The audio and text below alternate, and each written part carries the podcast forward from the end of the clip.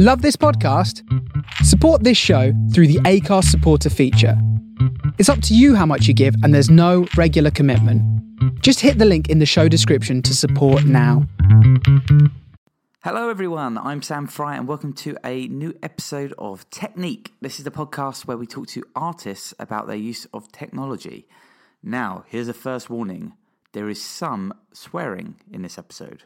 Enjoy.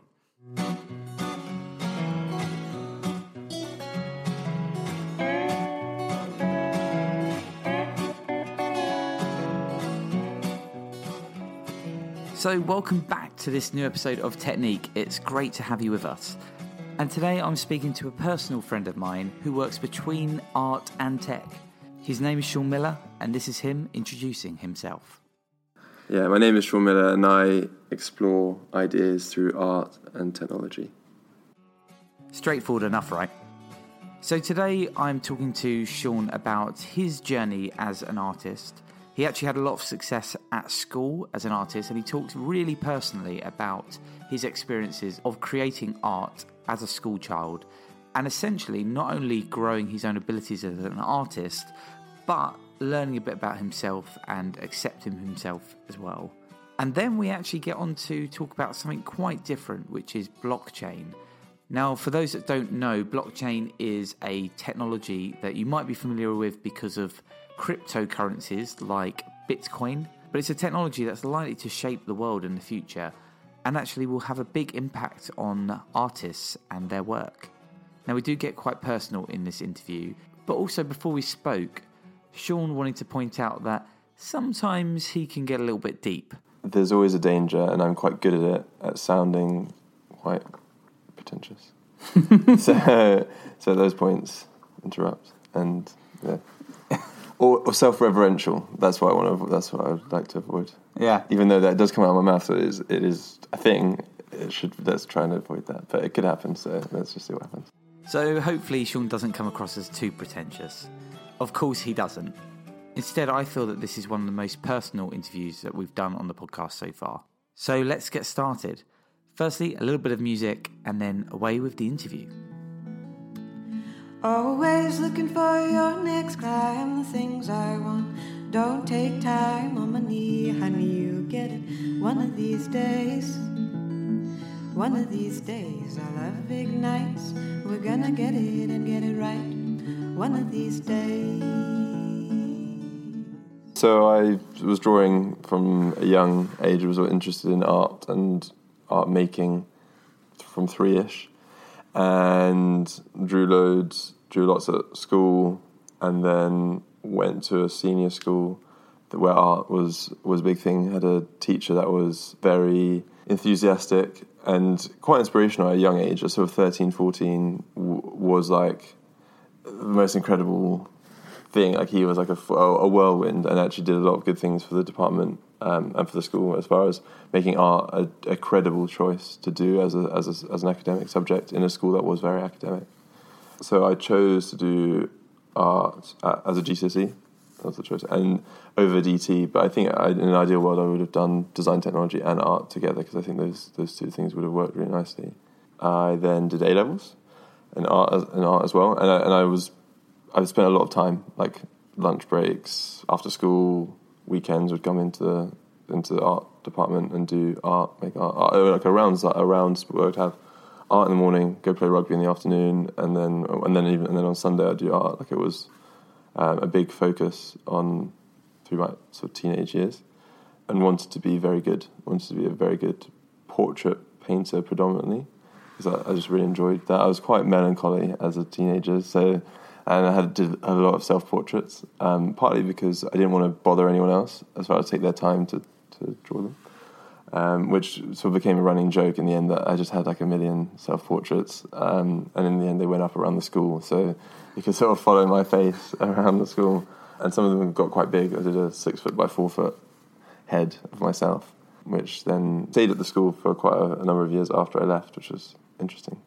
Because kids, I went back on one occasion, and there'd be like young kids, 11 years old, it would be like the big face, yeah. So I did it until the end of A level, and sort of as far as the journey then, I started doing economics at A-level and then had a choice between economics and that sort of a route like that and more art, like fine art routes or more architecture, which sort of could have mixed this interest in a bit more like physical physics, but decided to do economics. Had a really inspirational teacher, so that was like, you know, you follow, that's kind of quite a common thing. And yeah, so then, and I took a gap year before university and worked in a bank, an investment bank, and painted. So the last proper full oil painting that I've completed was done whilst working in a bank. So I'd come home sort of 10 p.m, had a little shed, and like in the middle of winter, I'd go out there, paint that. It was a commission, and that I completed in December 2008. So that was the last. So that was the last painting I'd done. Why did you stop? Well, I think, so eventually, so this obviously those dates will give an indication as to my age. I went on to university and wanted to continue, but doing the kind of artwork that I created was you need to be on your own. Like, you can't really do it in like a social environment. And when you go to university and you're not studying art, the only way you can do art is by forcing yourself to do it. And so I would go to life drawing classes, and I still do that, but the process of setting aside 100 hours or whatever it would need to be in order to get to something good, I didn't make the time for it. Partly also, and this is where the self-referential bit will come in, I felt like I didn't have enough good questions to ask of the art that I was creating, that I wanted to keep going with it, to keep making portraits. Like, I got to a stage where I was reasonable at reflecting some sense of what the thing was that I was painting.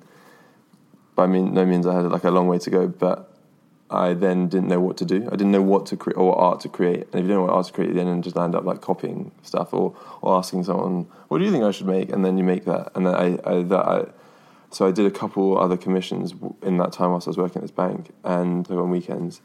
And at one stage, like, this gallery said, "Oh yeah, you should just do that, make it really big."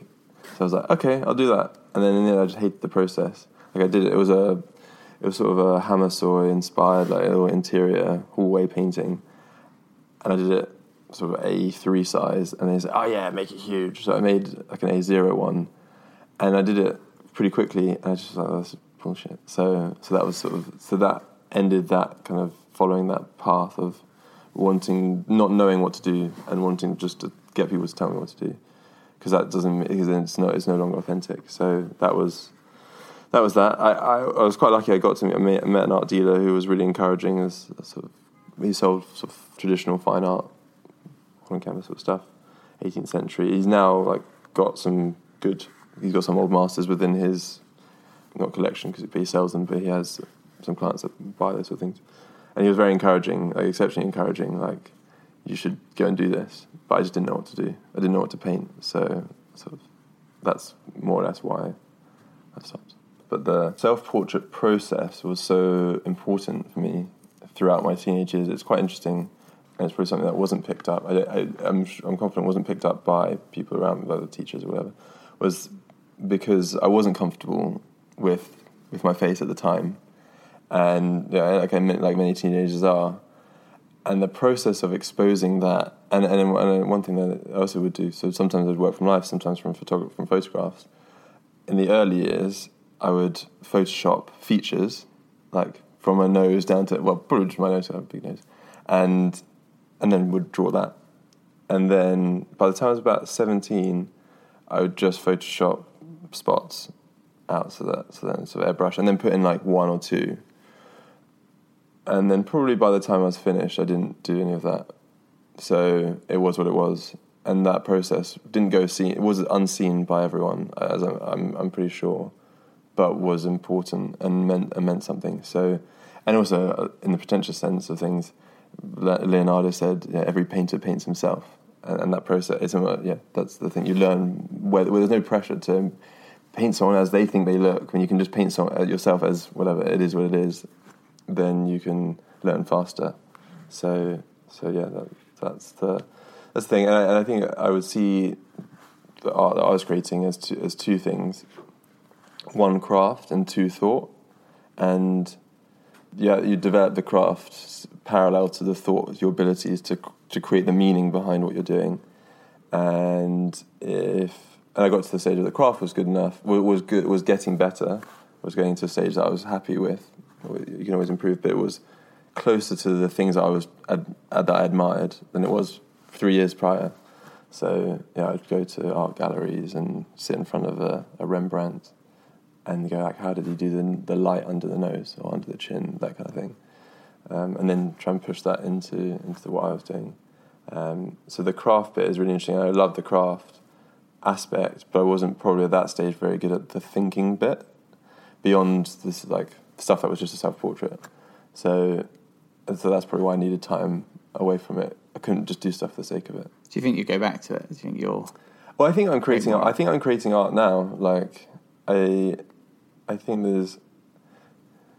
So this is like a broader point, but I think everyone can be an artist, not in the artist sense. So to quote, so my dad is a dentist, and I think he's an artist in what he does on a daily basis. There's the stuff you have to do, and I'm probably paraphrasing Brian Eno potentially, but there's the stuff you have to do to get the job done, and then there's the stuff that people do to go beyond that to make sure it's great and as perfect as it can be.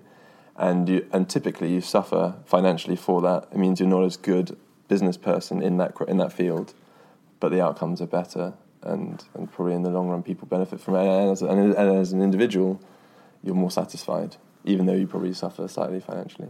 Yeah.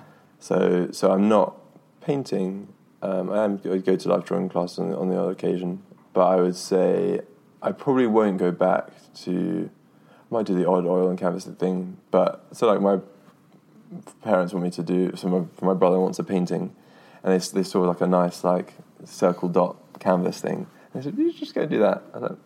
I can't just like do that. Yeah, and that's there's something that stops me wanting to, because they could just buy it. There's a thing I would struggle to make that sort of thing just because it's there and you can just copy it it wouldn't feel organic or authentic, which is a bit of a pretentious thing. So I would go back to it in some form, and I don't think I've left it, but I'm learning other ways to express creativity than that particular craft. So that was one craft, and now I'm just working on other crafts. What are the other crafts?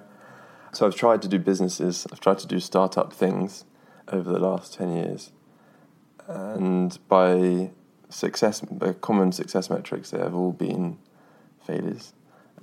Using technology, that's the kind of the things. So the thought process behind why also I sort of moved away from wanting to just do paintings, just like one... The outcome is only felt typically by the person who's receiving the painting, and I've sort of, in an arrogant sense, I felt that isn't very highly leveraged impact. So doing something that I get benefit from and maybe one other person gets benefit from didn't seem, basically like technology and other things have more for the input of input of time and effort. There's like bigger ways to help people in some sort of form. So I've been trying to do some interesting things in technology, and I'm not proficient in software development. So in those projects, partnering with people who are proficient, who are very good. Now, the interest is in primarily a technology called blockchain, but actually the technology isn't in blockchain, but in the problems that can be partially solved by blockchain. So that's where I'm at now.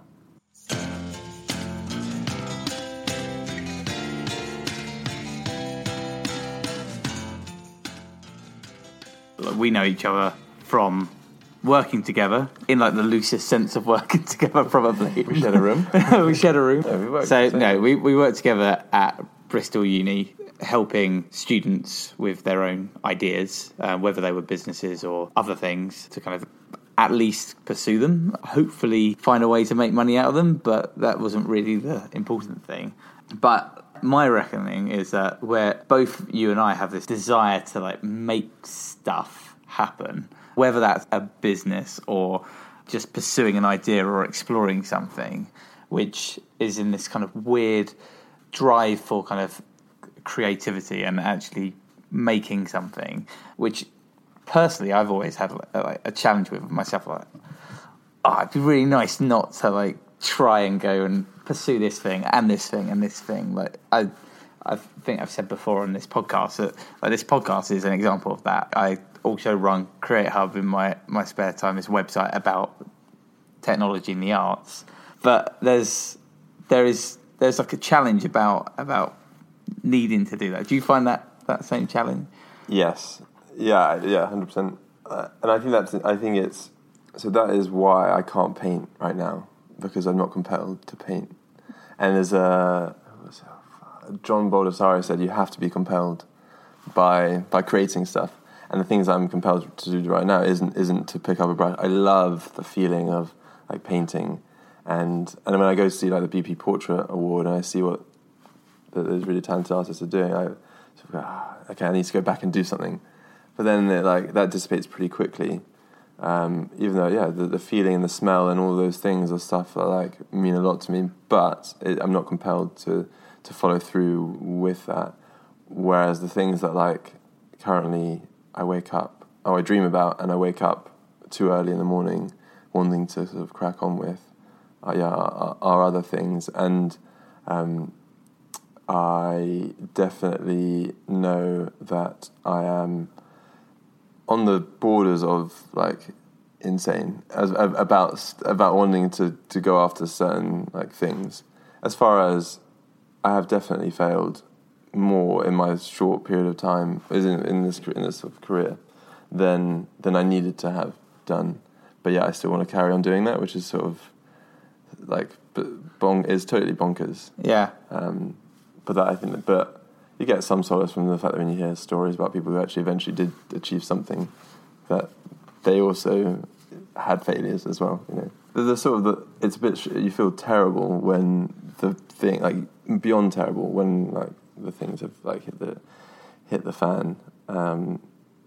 It's horrific. Like you feel like absolute garbage, and it takes time. Like the place where I'm at now, I wasn't at 4 months ago.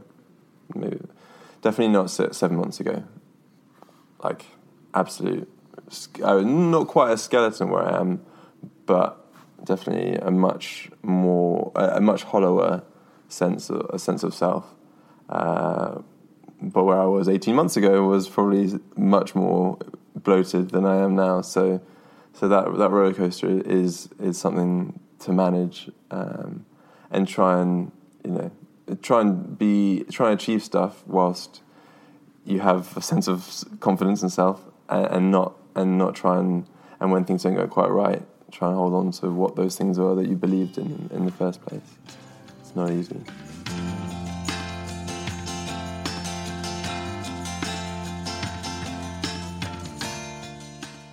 So the stuff I'm working on now is the stuff I was working on last year, not the stuff I stopped working on when I lost confidence and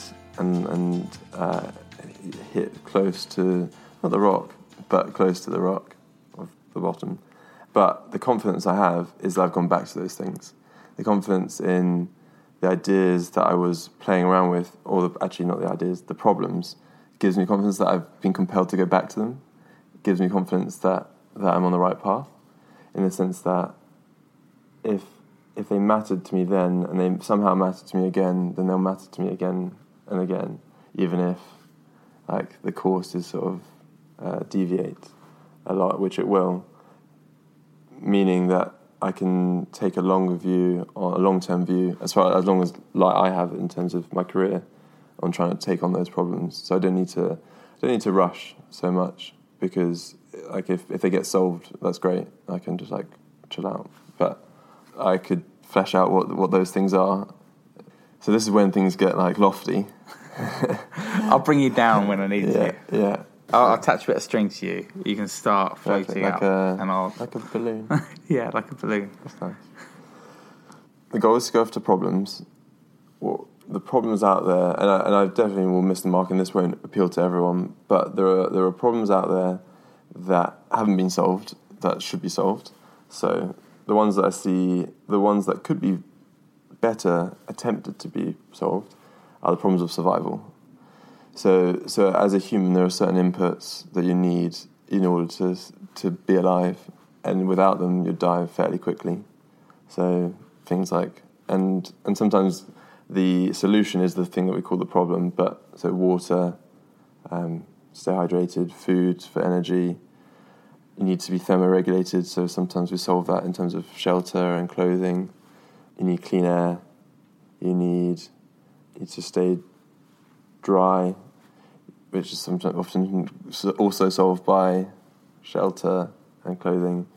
You need to sleep, and so those I think are pretty essential. And then beyond that, some people would also argue that having access to transportation and healthcare and now information are important sort of survival rights. I think those last three, you could sit in a room, and without those other, the original ones, you would die. The fact that you can't go and like travel easily down the road is another thing.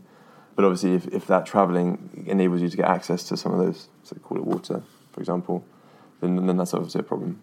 So that's like the problem. So that's the problem space. So like, how do you solve survival? Like Maria. So how do you solve survival? And probably the mistake that I made last year is that I knew that I wasn't going to be able to solve it all, but I would start the thinking. Because loads of people are trying in each of those spaces, but the challenge is that often they don't talk to each other. And this is true in all systems, whether it's like a company or a family or any sort of thing where there are different bodies talking to, in theory, needing to talk to each other. Interface is the biggest challenge.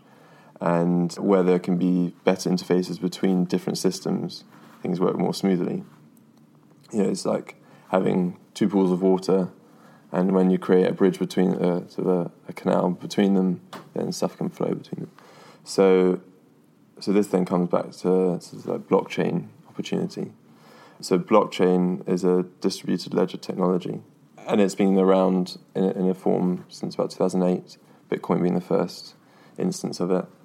And the way I see it, and I am prepared to be completely misguided on it, is that we could use blockchain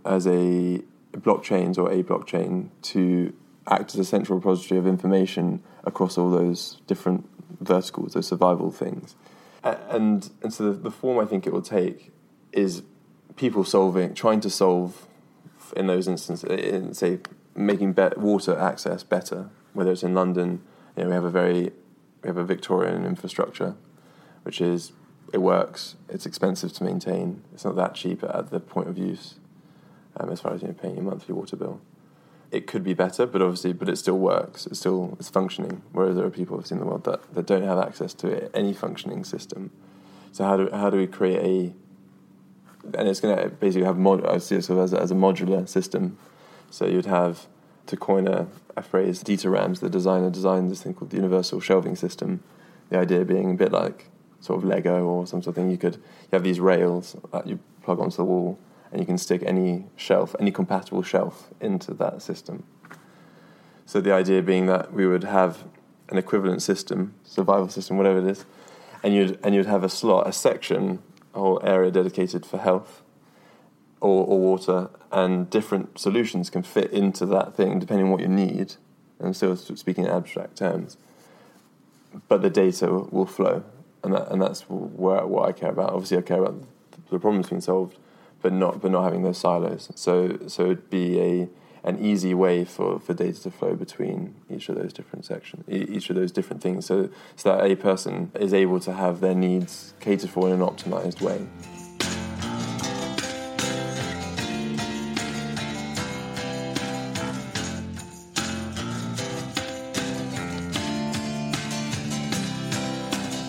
The second most important thing about blockchain and the opportunity is that data can be owned by the individual, and that's really important, because you probably don't want your bank or your healthcare provider or whoever knowing that you've just had 5 donuts last night. But data still exists and it matters, but you probably don't want them necessarily knowing that.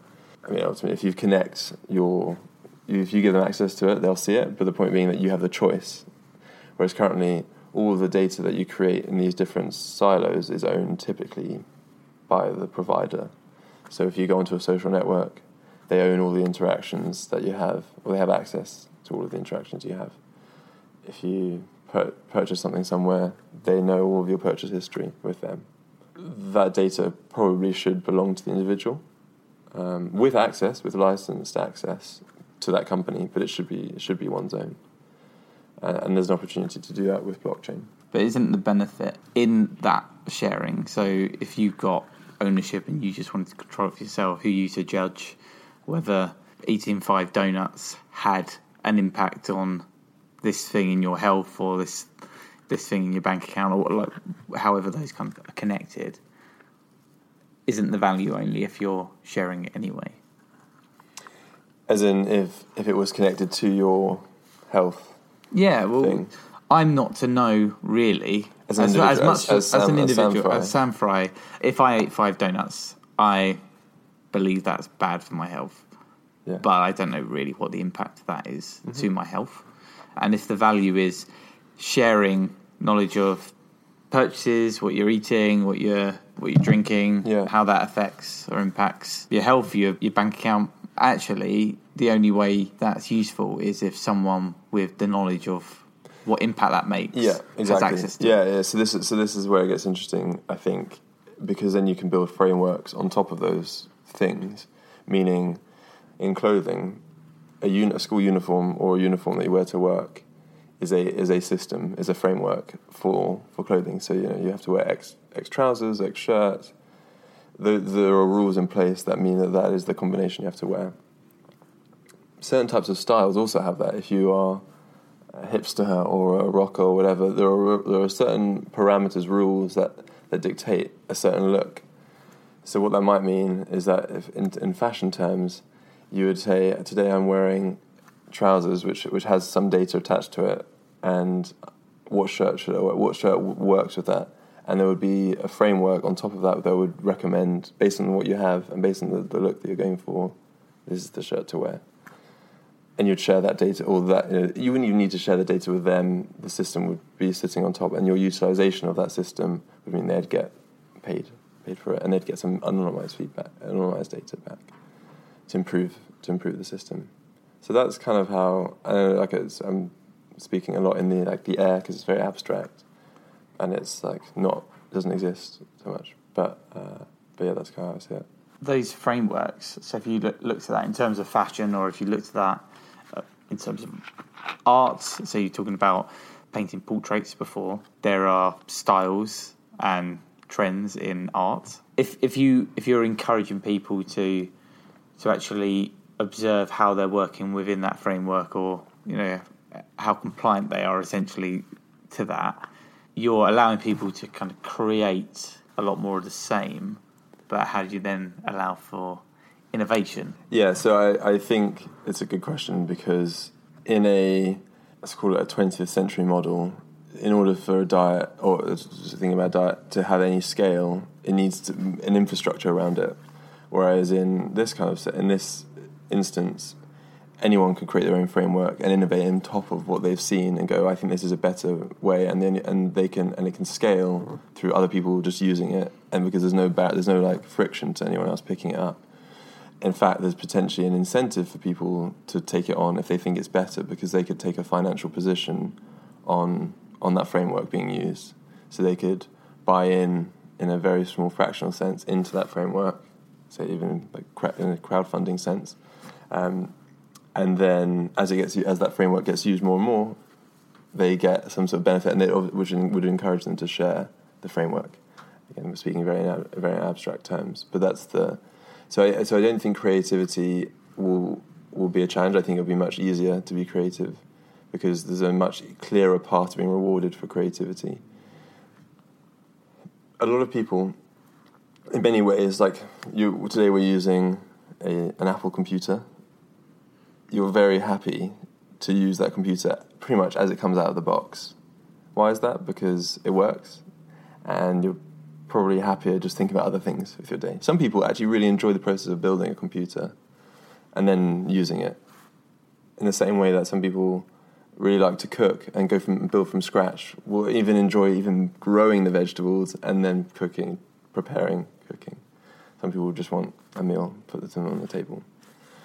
And so the philosophy or the theory behind, or the hypothesis, I should say, with this concept, this whole entire concept, is that for the people that just want to get on with everything else beyond survival, they can find a thing that works for them and it makes life really easy, the survival bit, and they can focus on higher things, potentially. But for those who want to focus on, who really care about one particular thing, like clothing really matters to them, then they can ignore the framework. They can create their own framework for themselves. And that's totally fine. Always looking for your next climb, the things I want. Don't take time on my knee, honey, you get it. One of these days, one of these days, our love ignites. We're gonna get it and get it right. One of these days. Blockchain, for now, you could build blockchain apps using patterns that we use for typical web applications. Some of those will evolve quite quickly. So an example being a common thing you have to do on a website is log in. On most websites, that you have to create an account, banking app or a social network, which means you have to have your own account details with those websites. And again, they own all of the data, or they sit on top of all of the data that you provide to them. In a blockchain world, you would just go on, visit a website, and your identity would be your identity, it's yours. And they would be only able to access the specific bits that you give them access to. So they need to know your name and your email address, potentially. Beyond that, it's on a request basis. Excuse me. So that's interesting, because then also then, like, payment friction and identity friction disappears. Friction meaning just like the processes can happen more smoothly. But I think that's quite a narrow. I think that's like an early. That would be like blockchain web 1.0. That like gain. Because it'll be like, oh, that's nice.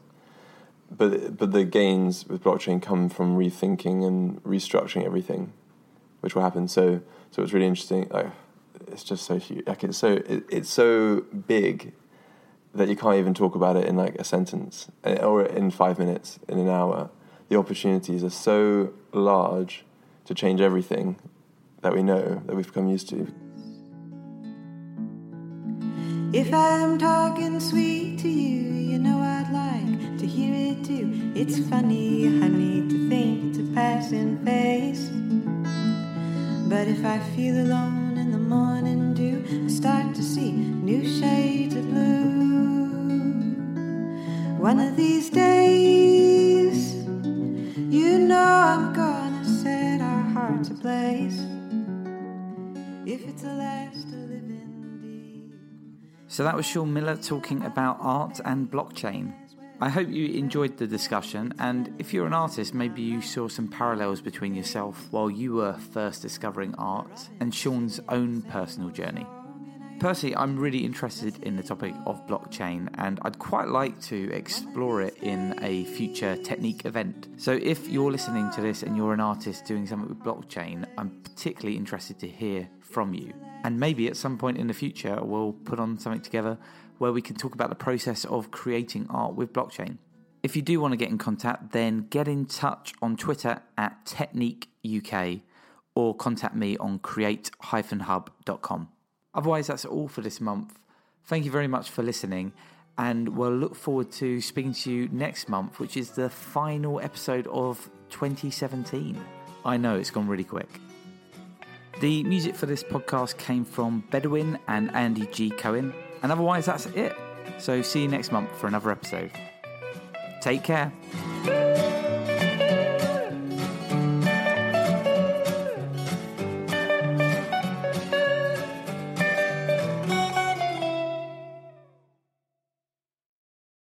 Design thinking has exploded into the workplace of the 21st century, putting humans at the heart of design. Or does it? Isn't it just the post-it note workshops? More importantly though, where did it come from? How did it become such a massive industry? And where on earth is it going? Is design thinking what is taught in design schools? And can it be used as a philosophy for the future? Find out more as we, Richard Adams and Sam Fry, explore these ideas with experts in the field on our first Technique mini-series about design thinking. Subscribe to this podcast so that you don't miss an episode.